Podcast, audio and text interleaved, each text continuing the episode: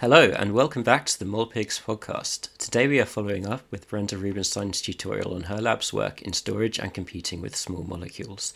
If you haven't seen it yet, make sure you do now, as it really is fascinating. Also with me today are Anastasia. Hello. Boya. Hello. And I'm Will. Brenda is currently the Joukowsky Family Assistant Professor of Chemistry at Brown University. While the focus of her work is on developing new electronic structure methods, she is also deeply engaged in rethinking computing architectures. Prior to arriving at Brown, she was a Lawrence Distinguished Postdoctoral Fellow at Lawrence Livermore National Laboratory. She received her SCBs in Chemical Physics and Applied Mathematics at Brown University, her MPhil in Computational Chemistry whilst a Churchill Scholar at the University of Cambridge, and her PhD in chemical physics at Columbia University. Brenda, hi. Hi, Will. Thank you for inviting me, and, and thank you for organizing this. Thanks for joining us. Uh, we've got a lot of questions here, so we might not be able to get through them all, but um, how about we start with one from you, Boya? Um, I have a very naive question. Um, why do you need to synthesize the Ugi molecules if the information is stored in the combinatorics of the reaction substrate. And I assume that HPLC can help read out what the substrates are.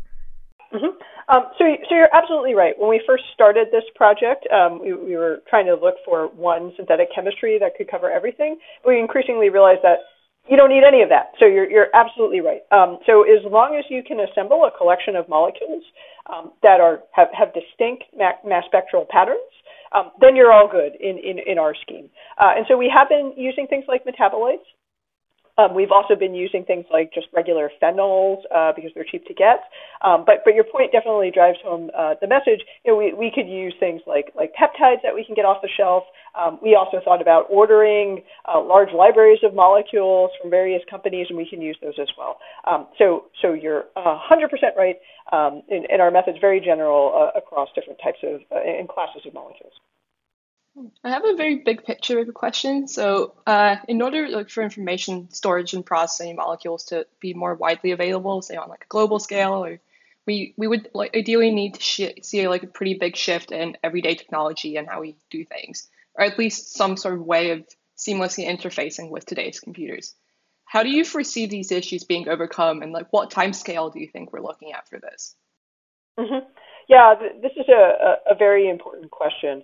Um, I don't think this is something that's going to happen overnight. Um, but I, my my view of it is is that silicon does a lot of things incredibly well, um, but there are things that silicon doesn't do well, uh, and it's exactly what you're talking about is basically interfacing with chemistry and biology.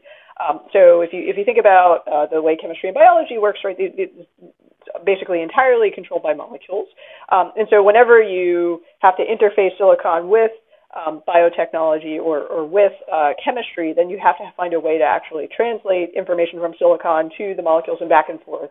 Um, and that can require a lot of overhead. Uh, and so what we really need to work on is that interface. Um, and uh, the, the big picture that, that at least I foresee is that uh, these kinds of technologies, whether they be DNA or, or they be small molecules, um, are, are, trying to go basically beyond the current computing uh, paradigm uh, to try to fill in things that, at, at, let's just say, at the border that silicon just, just doesn't do particularly well right now. Um, so I, I, think in order to, to realize those advantages, we, we, really have to work at that interface, and I think there are a lot of um, you know issues and problems at that interface. Um, we, we, would have to be able to actually uh, design ways of, of silicon technologies to, to, recognize molecules quickly and rapidly on very very small scales, um, to, to be able to analyze them, to be able to detect them, and also be able to um, you know actually pass signals to them. And of course, people are, are, are trying to work at that interface, but I don't think it's it's quite there yet. Um, so I, I, think the big picture is, you know, we're trying to fill in one area uh, where, you know, obviously organisms biologies, uh, biology computes with these kinds of molecules, um, but we need to bring the two uh, areas together for the for uh, either, you know, for, for molecules to really make sense as a technology moving forward. And it seems like there's a lot more work going on right now on the side of just like figuring out how to do things in molecules as opposed to working on the interface. So do you think it's on like us in academia to to figure out that interface and then convince the tech industry like hey like we actually have a working solution? Or just tell them like hey we have this really cool approach with molecules. Go figure out how to how to integrate that with everything else Yeah, uh, I don't know if it's specific to your question, but but I, I think uh, is it our responsibility? I wouldn't quite phrase it that way, but I, I, I do think that academics are the ones who put forth the, the ideas and sort of um, you know the, the way I think about it is, is sort of stepping stones. Um, we put down those stepping stones so that other uh, people in industry and elsewhere in academia uh, can, can, actually build around those stepping stones. So, so I do think that we have to lay some of those foundations um, and, and, and do a better job there. Um, I don't think it's entirely our responsibility to do that, but I still think the key ideas have to be built there. Um, and then we can go in and, and say, um, you know, amazing engineers, come on and, and, and go ahead and engineer this. Um, I another question I have is, um, I by listening to your tutorial, I'm wondering about the last part. The last part you mentioned that um, the current existing theories for creating computing using chemistry is not practical. So I wonder, can you elaborate on that? Um, what do you mean by they're not practical, and what kind of computation is that? Okay, sure, sure, sure. Um, I'm not trying to be offensive to anyone, um, but I, I, think there there are a lot of, of, theories out there that do not work with with practical uh, small molecule chemistry. So a lot of those theories were originally developed with DNA in mind.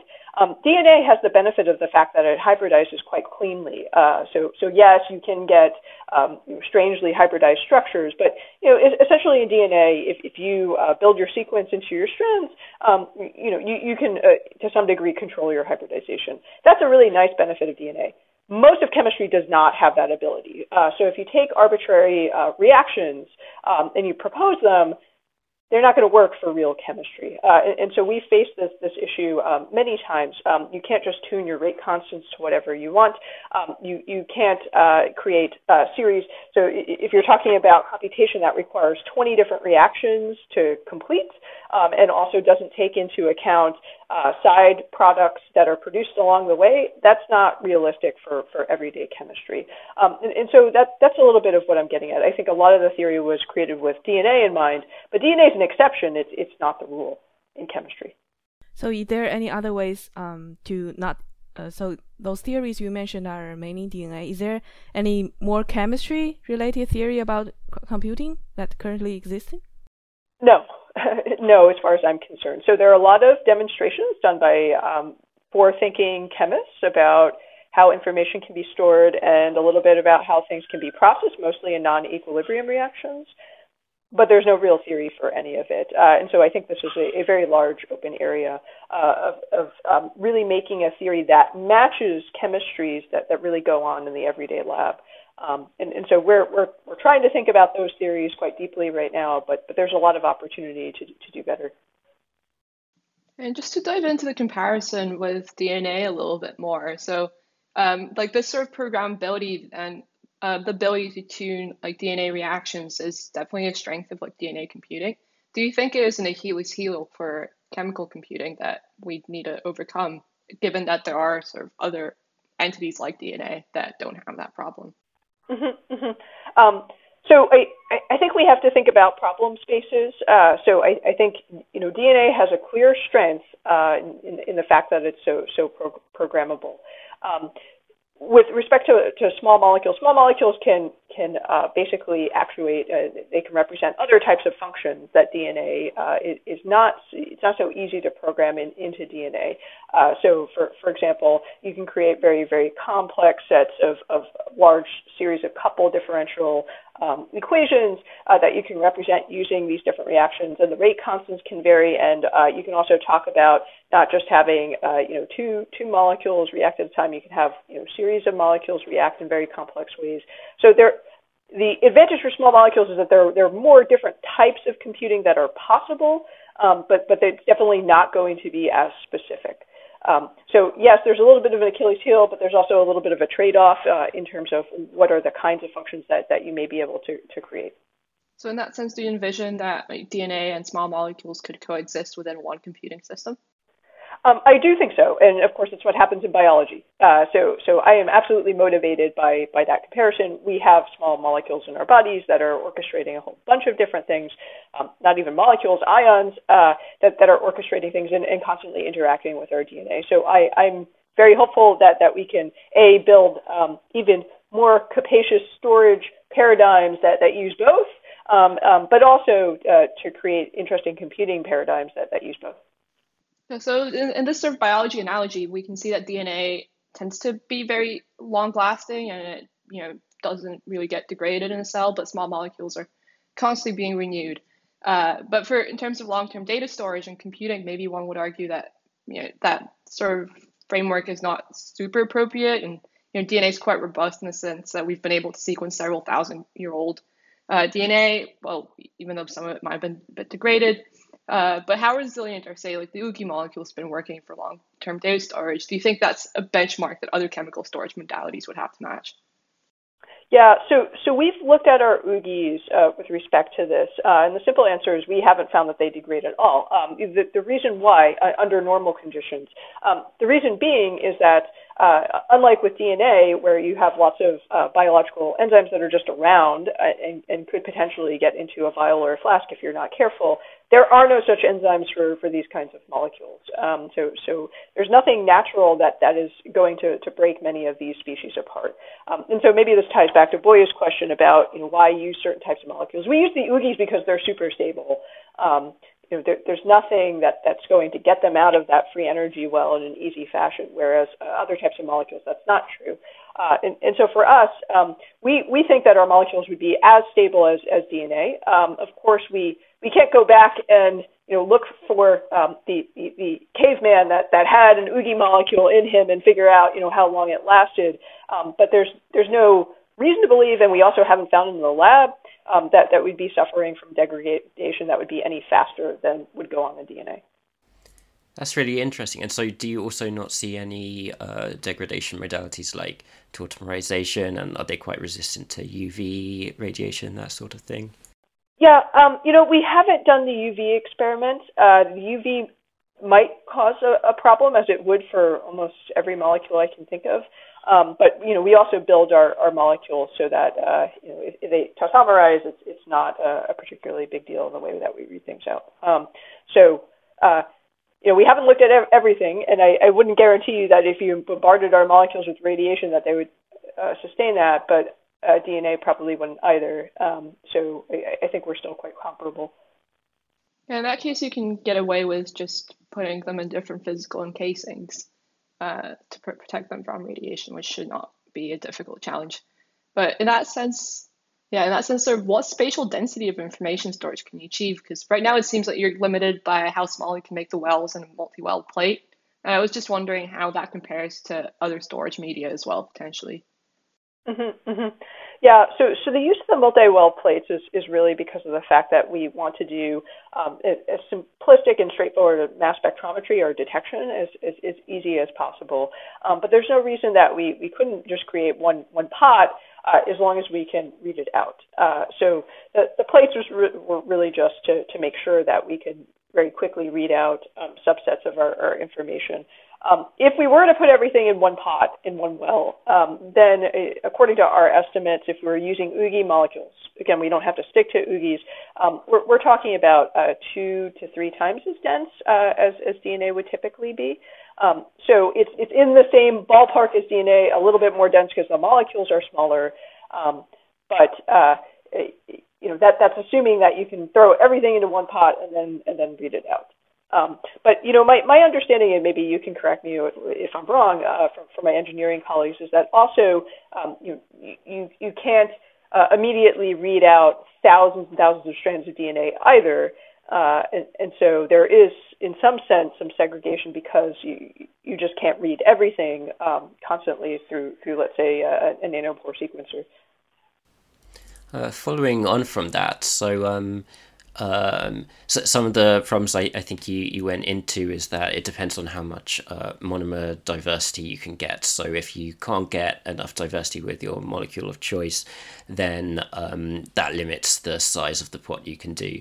Have you thought about um, any ways around that, such as localization, maybe having some kind of molecular lattice um, in order to get by with, with less diversity?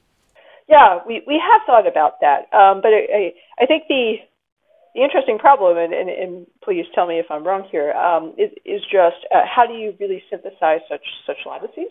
Um, so we can, you know, wells are, are, sort of an easy answer. We just use a physical substrate. Um, but sort of starting from scratch, um, making sure that molecules separate into different places is is a difficult thing synthetically. Uh, so we, have thought about things like droplet um, compartments, uh, or um, maybe even using um, uh, different types of phase segregation to separate molecules. But if you just go into chemistry and ask chemistry to do that for you, it's really not easy, and it's actually an interesting frontier to figure out how to do that well, um, you know, beyond maybe let's say two phases or three phases.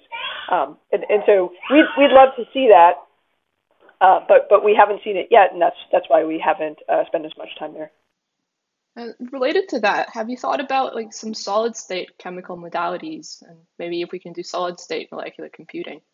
Mm-hmm. Um, can you define a little bit more what you mean by solid state here? So, like in this case, uh, we're for for both DNA and for I guess the Ugi molecules, you kind of need to have them in solution, and so you're dealing with solutions. But maybe like in terms of thinking about interfacing with like everyday like you know our phones or our computers, we'd I probably want it to be you know solid, not liquid. Uh, so even just that in that very basic framework, are are there any chemical modalities you envision would work in that way? Yeah, I, I, I thought a little bit about this issue. Um, I, I think he, mostly what would be talking about is, is, is how would you store information on a, a surface because if we're interfacing with solid state, we have to be uh, essentially coding the, the molecules to, to a solid state structure. Um, and, and yes, uh, you, you can certainly pattern molecules. So if you're, if you're still um, storing information in the presence or absence of a molecule, you can you can imagine basically patterning a surface um, with molecules that prescribe um, what is the information at, at different positions. Um, so I, I, feel like we're we're mostly there with those kinds of technologies. Uh, in, in, terms of storage, I, I, think that's quite quite doable. Um, I think what I still haven't figured out is, is how do you then compute um, having the molecules at at a surface. it's a little bit trickier for me. Um, but but yes, I, I can certainly imagine uh, having molecules tethered or, or just physically absorbed or chemi-absorbed in, in different ways to a surface and, and, and using that interface. Do you think that will be necessary going forward, or uh, do you think people would be more open to like if say if we couldn't figure out how to do computing tethered to the surface, or do you think the community will be more open to doing it not on a surface? Would be more open to, to doing it. Um, I, I think what we have to prove first uh, is is that uh, this this really is a, a promising path. So I'm, I'm not even there to uh, figuring out if, the community will accept it um, you know, in complement uh, to, to, solid state devices yet. I, I think we really have to say that that uh, molecular computing is its own niche. It's solving these classes of problems that really couldn't be solved in silico, and then we have to get to the point of, of figuring out how to interface the two um, I'm, I'm not sure that we fully won that battle yet. I think we won storage. I'm not sure that we won computing yet. But for computing, could you argue that the maybe the biggest application would be speeding up reading and writing of things stored in molecules? Mm-hmm. Yeah, um, you can you can certainly argue that. Um, I I think that's fair. I, I think that's absolutely fair. Um, I, I guess I, I keep craving for something a little bit deeper than that. Uh, you know, trying to do something much more general than that. Um, but, but we'll see where things go. Re- regarding reading out the result, um, my knowledge for mass spec is pretty old. I'm not sure if they're advanced technology. For mass spec, do you need the molecules to be pretty pure to get a clean result? That means you will need to like purify the um, or separate the molecules in to make sure they're pretty pure to get a clean mass spec, or you can um, do mass spec on them um, in parallel. Mm-hmm. No, we, we don't have to purify anything. Uh, you know, in fact, when we first started this project, we thought we, we would. Um, but, but as it turns out, it, as long as we uh, have reactions, uh, as long as we can be sure that some percentage of the reaction is going on, we can see those products, and we can see those products amidst a whole other set of, of products. Uh, so our spectra are very, very messy. Um, but what we're able to do is basically machine learn the features of the molecules that we, we hope to see. Um, and so we can get around a lot of that noise. Um, now, if you if it, if we weren't sure which reactions were happening with thousands or tens of thousands of, of molecules, yeah, we'd be in trouble because we'd have a really high noise floor for our mass spec. Um, but but in general, no, we haven't had issues with that. Um, in fact, you know, our reactions by synthetic chemist standards are, are super messy. Uh, we literally just throw our reactants together and they react, and some things react and some things don't react. Um, so, no, we're not doing any purification right now. But that's a good question. So I can see how that's not a problem for, for storage, but in terms of doing computations and uh, error rates within computing, do you think that could be a limiting factor, or do you have to have like a lot of redundancy to over, overcome the, the messiness? Mm-hmm, mm-hmm.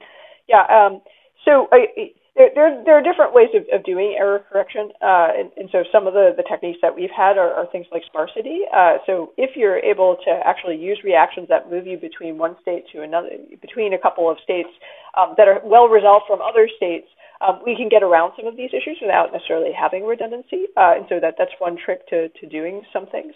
Um, now, uh, do I agree with you overall? Yes, I, I, I do. So, so with, with computing, um, we will have to be careful about things like cross reactivity, um, or we will have to basically say, uh, you know, the, the answers that we get from cross reactions are just so different than the answers that we're looking for that we never even pay attention to that space. Um, so, so there are some tricks uh, if, if, you uh, can expect what, what's coming out do you think that it is the case that you can expect what's coming out and then you can factor that in into your analysis? Um, I, I think you can have a, a general notion of, of, of, what's coming out. Um, so if you're talking about all-purpose computing, where we, we can put in, I, I, don't know, for multiplying, you know, any two numbers and then and then figure out what's coming out. Um, that's where it would get very difficult. Um, but uh, you know, at, at this point, I don't think we're we're talking about all-purpose computing where you're putting in any combination of, of inputs whatsoever.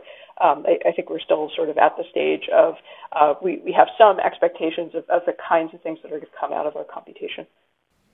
If I understand correctly, so um, your current ex- experiments with computation are um, maybe it's fair to say at kind of the same stage as when, well, a, a bit further on, but when Len Adleman was working on Hamiltonian um, on the traveling salesman problem, and uh, where he was kind of manually doing each step of the reaction. So, so if I understood your slides, you were kind of uh, manually pipetting between wells. Do you see a route forward to automating um, single mo- uh, small molecule computation uh, with maybe in a single pot? Um, we're all automated. Uh, so so we when we when we first started and didn't have the equipment, we weren't. But uh, we are currently all automated uh, for for almost everything that we do. Um, now it's not fully single pot because of some of the analytical issues that that I was describing. Um, uh, but that's for storage. Uh, for for computation, so far we we have been doing everything single pot basically. Uh, sorry for for misunderstanding that.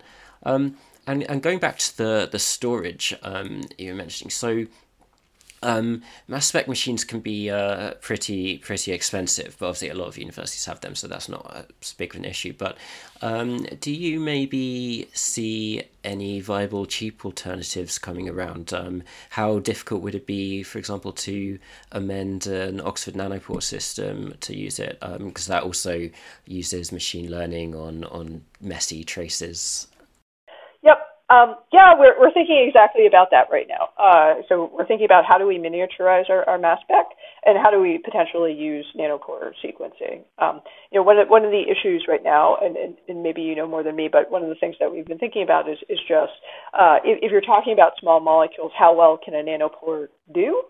Um, so they, ha- they have to have some reasonable extent for the nanopore to do well.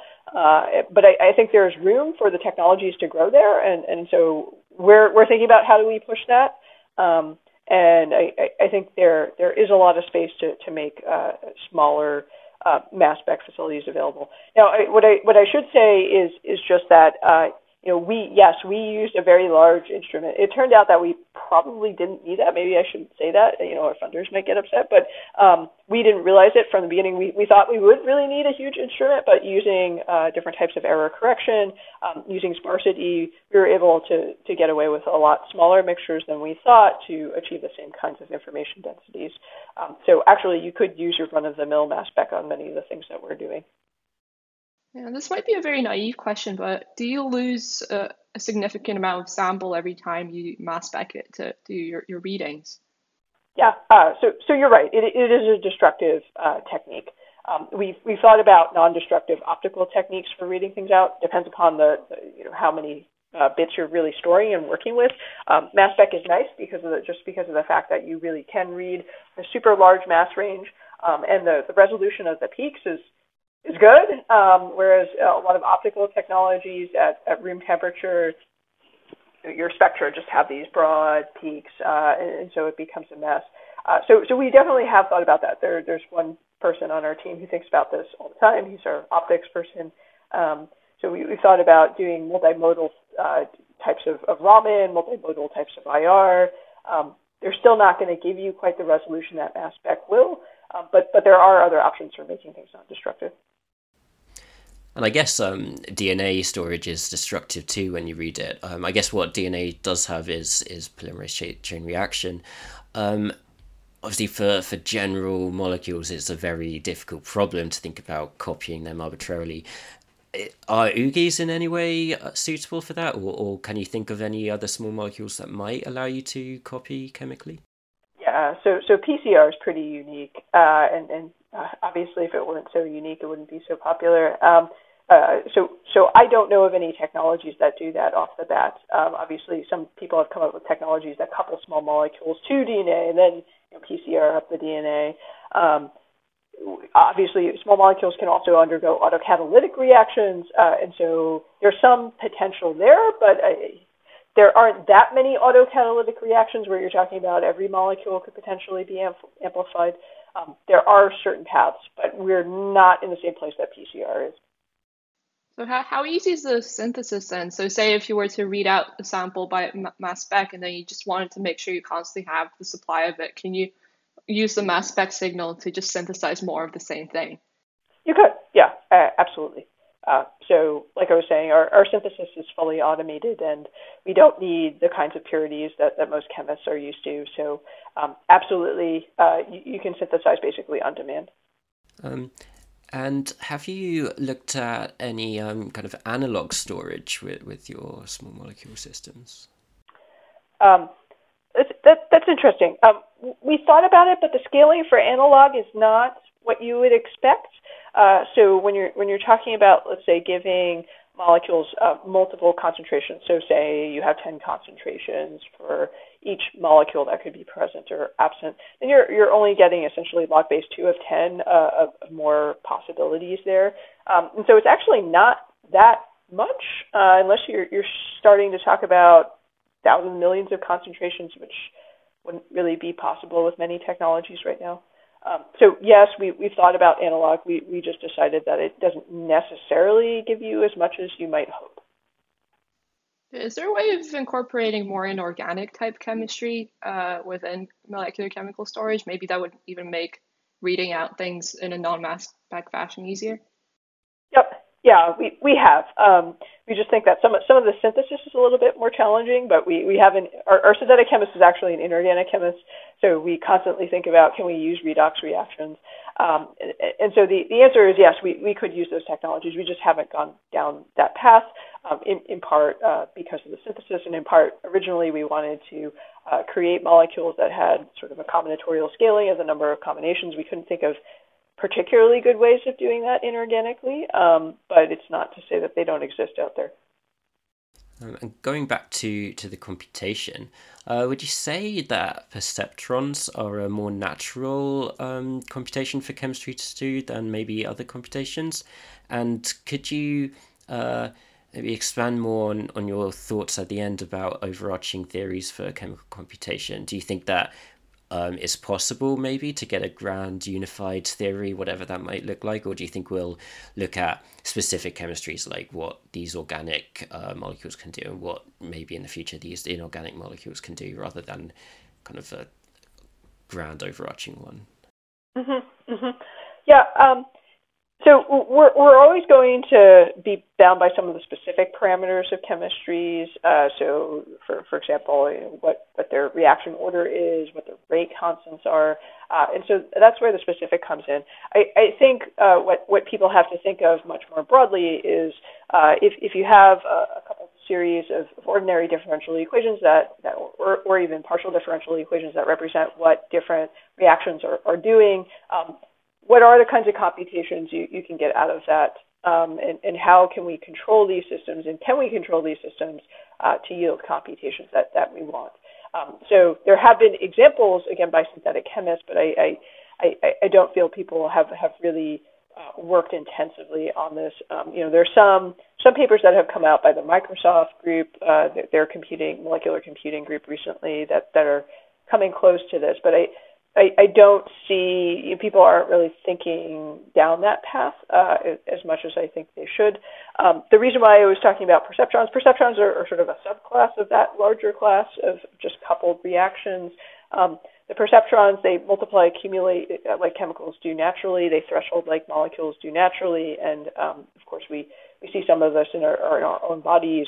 Uh, so I, I think there's something to be said that that's sort of closer than Gates um, for small molecule computing.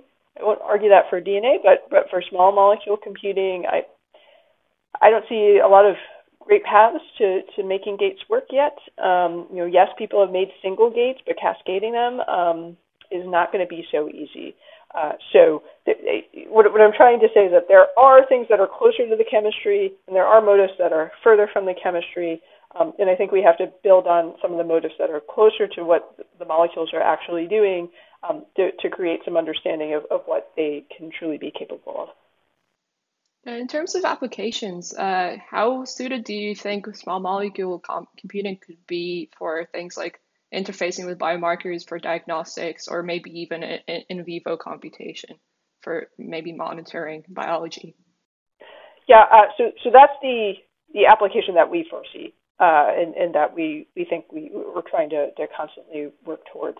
Um, so, so you can you can imagine using small molecules uh, to, to uh, essentially modify maybe biopolymers or, or modify um, metabolic uh, networks uh, in, in, in, different ways um, because all those things are already molecular, uh, and, and, so we can program small molecules to then interface with them um, and, and, and then sort of engineer uh, those different systems. Um, so that's absolutely the application. I think that that is one of the key applications. Um, there, there are some other applications out there that, that we've been thinking of. Uh, so one possibility is, is steganography. Um, other possibilities are uh, also with soft robotics. Um, so, you know, soft robots are essentially, I'll call them molecular, but they're materials based. Uh, and so you can imagine using small molecules to interface with those materials rather than uh, electronics. Um, and could you maybe leverage isotopic differences um, in your R groups to increase information density? Yep, absolutely. Absolutely. We just haven't done it. Um, but this is definitely something that we've thought about. Mm-hmm. I have a really serious question. Do you refer to failed Ugi molecule experiments as oogie boogies? maybe we'll have to take that one. Uh, I I have it, uh, but but we'll credit it to you uh, and and go forth from there. See if we can get it into a paper. Thank you, Brenda, for both your tutorial and for joining us today to answer some of our questions. It's exciting to see all the different avenues being taken in our field, and I can't wait to see where you and your lab go next. We'll be back in two weeks to speak with Dominic Scalise. Thank you for listening.